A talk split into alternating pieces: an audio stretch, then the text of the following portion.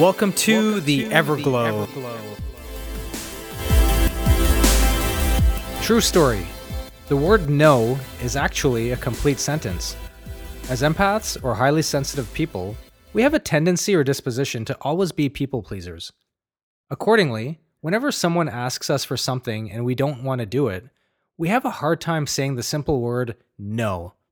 For an empath, saying no is more of a negotiation instead of an absolute or emphatic statement. Why? Because we're so concerned with offending the other person or pleasing them to make them happy that we avoid using direct language to turn them down and try to negotiate declining the offer instead. Unfortunately, this ends up backfiring as we usually get convinced to do what we ultimately never wanted to do in the first place. So, what do I mean about saying no becoming a negotiation? Let me give you an example. Let's say someone asks you to go to a concert downtown. You have literally zero interest in going for a variety of reasons. First, you dislike the music of that particular band. Second, the tickets are $200 each. And third, you're working that day, so you would have to get home from work early, get ready, and then spend another two hours trekking downtown in heavy traffic. Basically, you'd be exhausted by the time you arrived to see a band you had zero interest in seeing. But here's the problem with the average empath. When our friend asks us to go downtown, we don't say no. Instead, we dance around the response. Example Instead of simply saying no when asked whether we'd like to go to the concert, we answer, I'd love to go, but I have to work that day and I'd never make it on time. Or we say something like, Thanks so much for the invite, but the tickets are really expensive. Do you see the problem with answering like this? What you've told the other person is that you're actually interested in going, except for a few things which can easily be overcome. Especially if the person you're talking to is a friend, which obviously they would be if they were inviting you. You now have done something wrong. What is that? You've opened the door to negotiating. The problem now is that with regards to your I have to work excuse is that what are you going to do when your friend tells you, hey, don't worry about getting there late? There's an opening act, and the actual band won't actually get on stage until much later. So voila, you'll have plenty of time to get home from work and get there in time to enjoy the show. I'll even pick you up and drive us down. Or what are you going to say if they respond by saying, Don't worry, Fortunately, the band is having a second performance the next day, which is a Saturday, when you don't have to work. Great, you're coming now. As you can see, you just fucked yourself. Because now, if you come up with an alternate excuse, it will make you look like a liar or a flake. In the second part of the example, where you said you couldn't go because the tickets are too expensive, what are you going to do when your friend starts trying to strong arm you into going by saying, It's only 200 bucks, the band rarely comes to town. Stop being so cheap. You never go out and enjoy yourself anymore. It's not that much money. Or what if he says, Don't worry about the tickets. I have an extra one and you can have it for free. What time shall we head down now that you can come? As you can see, you indeed effed yourself. Because now, if you come up with an alternate excuse, it will make you look like a liar, a cheapo, or a flake, or all of the above. The problem is for an empath, you don't want to hurt your friend's feelings by telling them that the band sucks and you have zero interest in going, so you struggle to find your voice and speak your mind. You're almost obsessed with people's feelings and not hurting them or causing conflict, so you always speak using wishy washy language to avoid stepping on anyone's toes. The curse of an empath. Damned if you do, damned if you don't. Ironically, the less you stand in your own power and speak your mind, the more conflict you will have because everything will become a back and forth dialogue as people perceive you to be a pushover, wishy washy, and easily convinced. What's worse is by nature, your type of personality will attract more and more people who will try to sell you things and convince you to do things. You'll find yourself a mark or target for telemarketers, solicitors at your front door, and pretty much anyone else who can sell you anything. You will attract the exact opposite of what you want because you'll effectively be the blood to a shark when it comes to people. Trust me when I say, Strong people who speak their minds have fewer people approach them for things in the first place.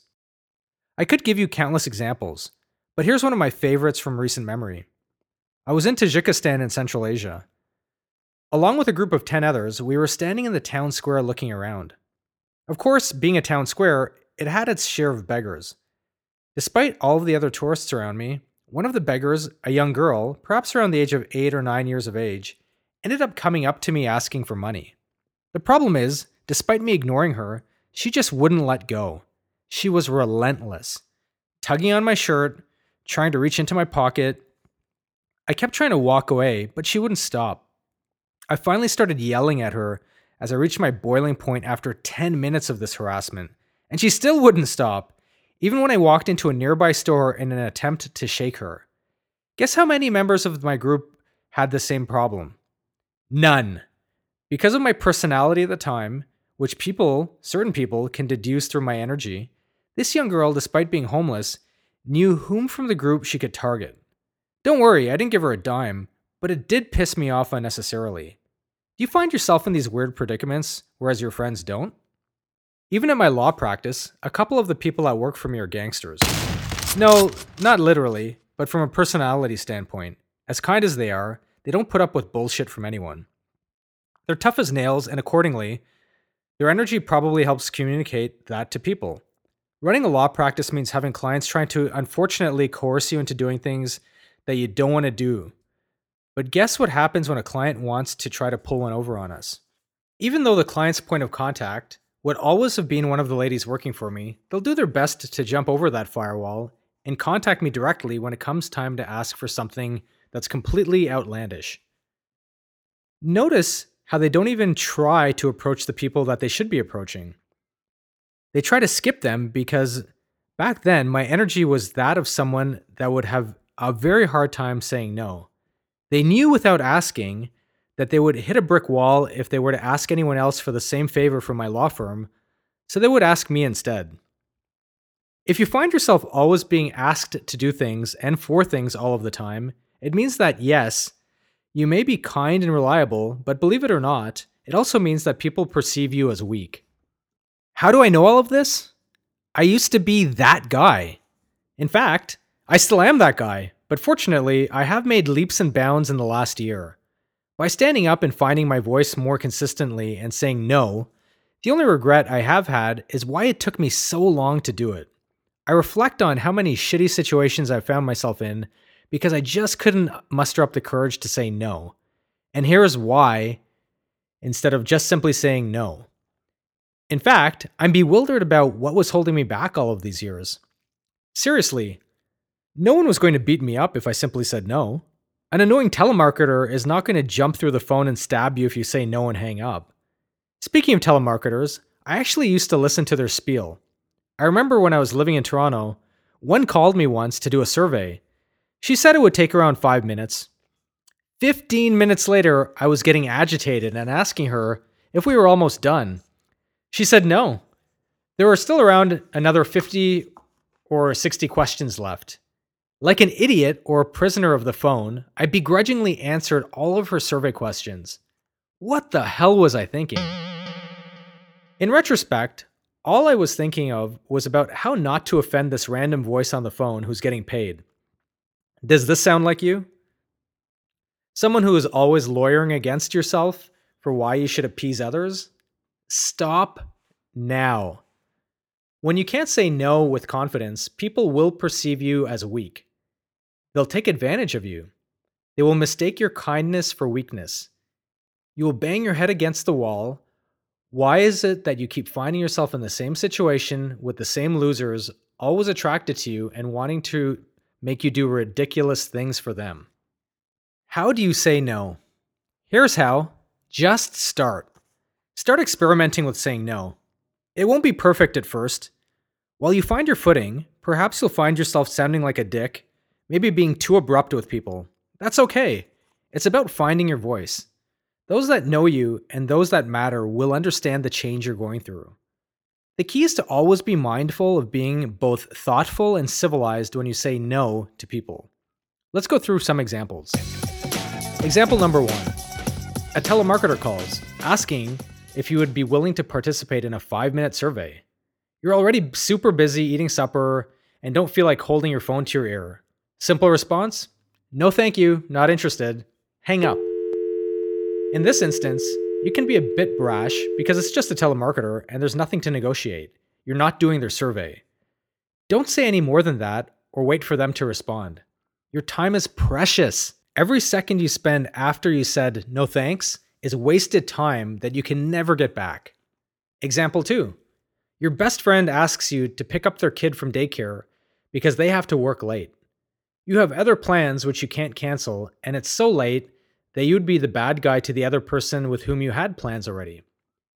You just can't do it, and you know that your best friend has other options or arrangements that she can make to get her kid from daycare. Your response should not be no and then hang up. Remember, with people that matter, and even those in public, you should be thoughtful and civilized. Your response might look something like, Sorry, Jane, I can't pull it off. You know I would do it for you any other time, definitely try one of your other options. Now let's caveat something here. Friends help friends. If you know your friend would be screwed, i.e., lose her job if she didn't stay late, or she literally has no one else that can pick up the kid, then help out if you can. If you have to rearrange plans, then do so.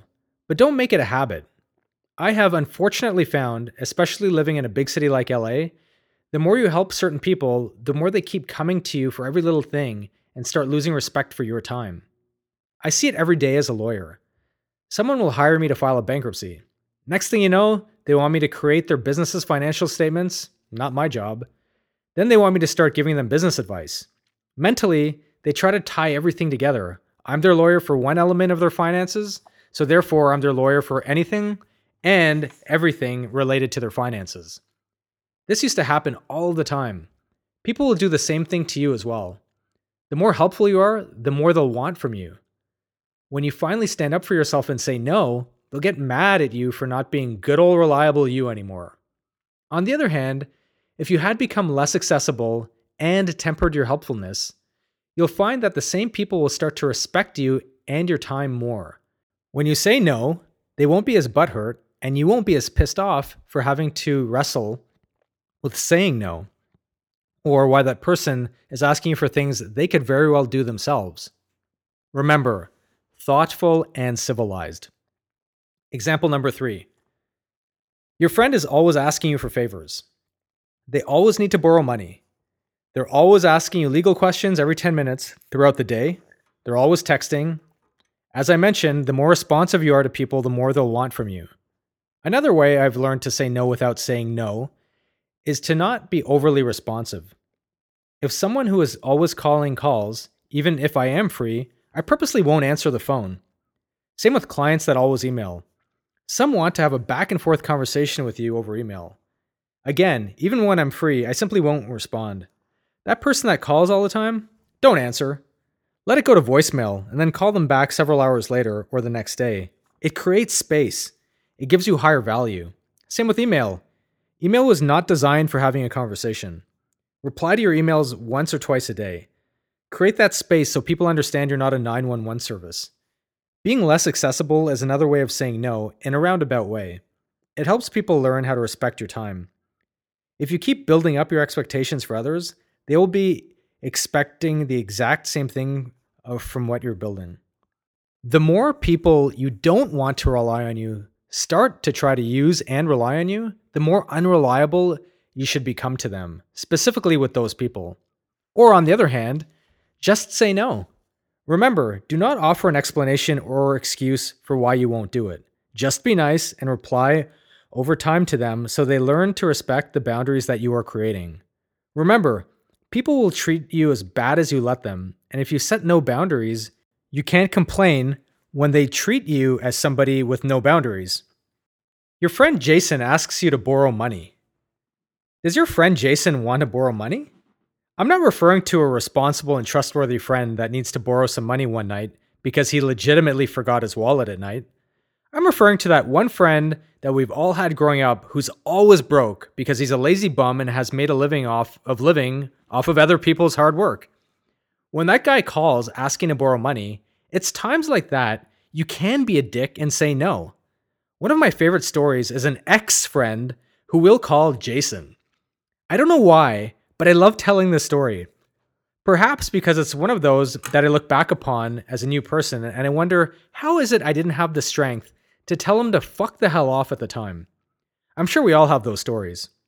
That asshole used to want stuff from everyone all the time. Since high school, he had always treated his friends as people he could make a buck off of. He was, and still is, a user of people. Granted, we all use each other to some degree, but this guy gave nothing in return. I remember I invited him to visit me in Mexico when I was living there at the time. Looking back on it, likely he had invited himself, but whatever. My friends in Mexico were some of the nicest and greatest quality people you will ever meet in your life. They were beyond family. And because Jason was my friend at the time, my Mexican friends showed my friend Jason around town, letting him party with them, etc. In fact, one of my best friends decided to organize a trip to Mazatlan and even welcomed my friend into his villa, treating him as though he was one of his best friends as well. We had a great time. We had an amazing time. But it wasn't long before he was asking people, or even my friends, for stuff a cigarette, a peso. When he returned home, he thought he was a king, bragging to everyone about the stuff he did in Mexico and the people he knew that were connected down there. In reality, they didn't even remember his name. The money issue with him got worse as we got older. A single year later, we all went to Miami for New Year's Eve. I was trepid about going because of the fact that we were going to take a bus from Ottawa, Canada, all the way down to Miami. Yes, that ended up being about a 32 hour bus ride in a sitting position. It was literally torture. Anyway, despite the fact that we only had four days in Miami and Jason had convinced us all to go, within about 24 hours of being there, he'd already run out of money. It was me and three other friends, and those three other friends were my friends and only knew Jason through me, but weren't that close with him. Despite the fact that we were all on a budget back then, he still had absolutely no qualms about asking people for money, selfishly not caring about the fact that it would take money away from their enjoyment of their own vacations. The last straw for me was when, a few years later, he asked to quote unquote borrow $10,000 from me. I was in my early 20s at the time. Let me put this into context. He was as lazy as they came. He sat around, watched TV all day, in his bedroom, which was littered in McDonald's wrappers that hadn't moved from the same spot in months. He never got a job just because. Meanwhile, I had a full time job, was always studying to write my LSAT test for law school, and was trying to get a business off of the ground at the same time. I always remember that one night. I had just finished paying off a line of credit I had used to help fund the business that I was trying to start that I was slaving away at. It took me months and months to pay it off, since I wasn't earning much at the time from my day job, and I was trying to earn my stripes by doing things the hard way and not getting my dad to pay for anything. But after lots of blood, sweat, and tears, I finally got it paid off. I accidentally let it slip in a conversation one night with Jason that I had a line of credit with a bank, which they had extended to all of us who had been doing our MBA. As soon as I let that information slip out, the phone went silent. But through that silence, I could hear the gears turning in his mind. In an instant, I knew that I had made a mistake by disclosing my line of credit. And then it started. Hey, Neil, you know what? Could I borrow $10,000 from your line of credit? I kid you not. This fat oaf, who was too lazy to do anything, got into a big discussion about how I should give him $10,000 and he would give me a bunch of shitty, trashy jewelry his mom had given him in return. He tried to convince me that he would pay me back. And if he didn't pay me back, I'd at least have his junk as collateral and I could pawn it off. I pictured how pathetic it would be me driving all around Toronto, trying to sell garbage to recoup $10,000 to pay back a line of credit that I just finished paying off. This turned into an hour long negotiation. I proceeded to end the conversation and said I would think about it. He ended up calling me relentlessly for the next week, no doubt trying to rip me off. Because I was such a pussy back then, I just avoided his phone calls, too afraid to just tell him an emphatic no. When I finally talked to him after he'd called me a hundred times, he tried to make me feel guilty for avoiding him. In reality, I was too much of a pussy back then just to say no. I think this new version of me would not have even said no. I would have just called him out for being a selfish pig and hung up on him. To this very day, Jason, even in his 40s, still doesn't have a real job, and believe it or not, still tries to borrow money from people. How embarrassing. People generally don't change, but the good thing is that they can stimulate you to change and for the better. It's situations like this where it's perfectly fine to not only just say no, but to say fuck no. How I wish I could go back in time and tell Jason to go to hell for even asking me for such a ridiculous favor. He would never have paid me back. Be strong. Say no. People that borrow money are the biggest red flag kinds of people you should be on the lookout for. In these situations, especially with those that you don't know very well, or even those that you do, say no. You don't even have to be nice in those situations with the couching of your no with niceness and fuzziness around it. Just say no and end the discussion. These kinds of people will come back for more and more and more, and they'll know to target you each and every time. I have countless friends and even bankruptcy clients who just couldn't say no to people that leached off of them for years. I don't know what it is about humans and money, but for some reason, when you open the door to lending certain people money, those same people will come back to you over and over and over again. So there you have it. Several ways in which you can stop being a yes man or woman and start saying no. You've been a people pleaser far too long as an empath. The fact that you're listening to this means that you are ready for change because you're tired of getting taken advantage of and, quite frankly, abused. But believe it or not, if you reframe it, it's not other people abusing you, it's you abusing yourself. Imagine at any moment you could stand up for yourself and say no, yet you don't.